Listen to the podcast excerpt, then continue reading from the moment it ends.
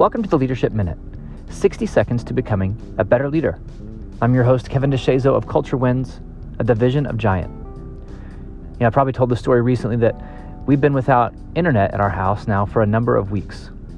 In fact, 35 days that we've been without internet.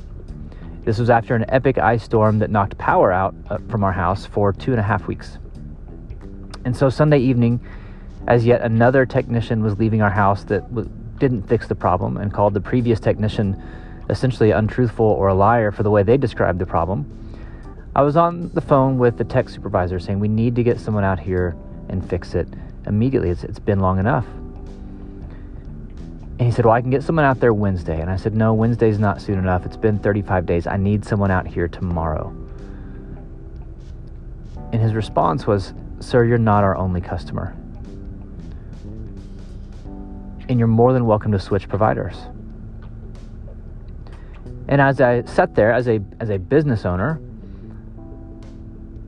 thinking through how that would sound to a customer, to tell someone you're just a number.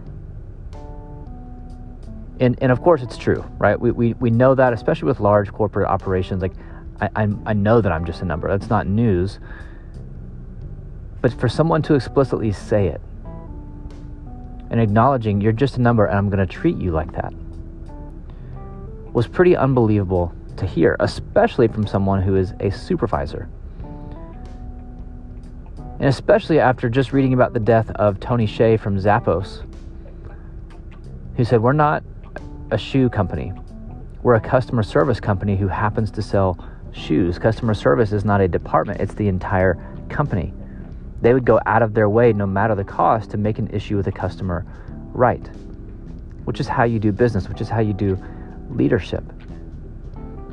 Because the question we have to be considering is do our people feel like they're just a number? Of course, we wouldn't explicitly say that to them. I hope that we wouldn't say that to them. But do our actions, do our words, the way that we lead, the way, the way that we treat them, does it make them feel like just a number? Or do they know that they matter? Do they know that they are valued? Do they know that we will fight for them when there are issues?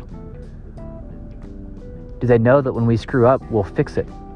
We'll do whatever it makes, whatever it takes to make things better. You know, leadership is a people business. It's a customer service business, and your customer is your team. Are they your priority? Do they know that they matter? Make connection with your people a significant, significant priority in your team, in your culture, in your leadership. They are what matters the most.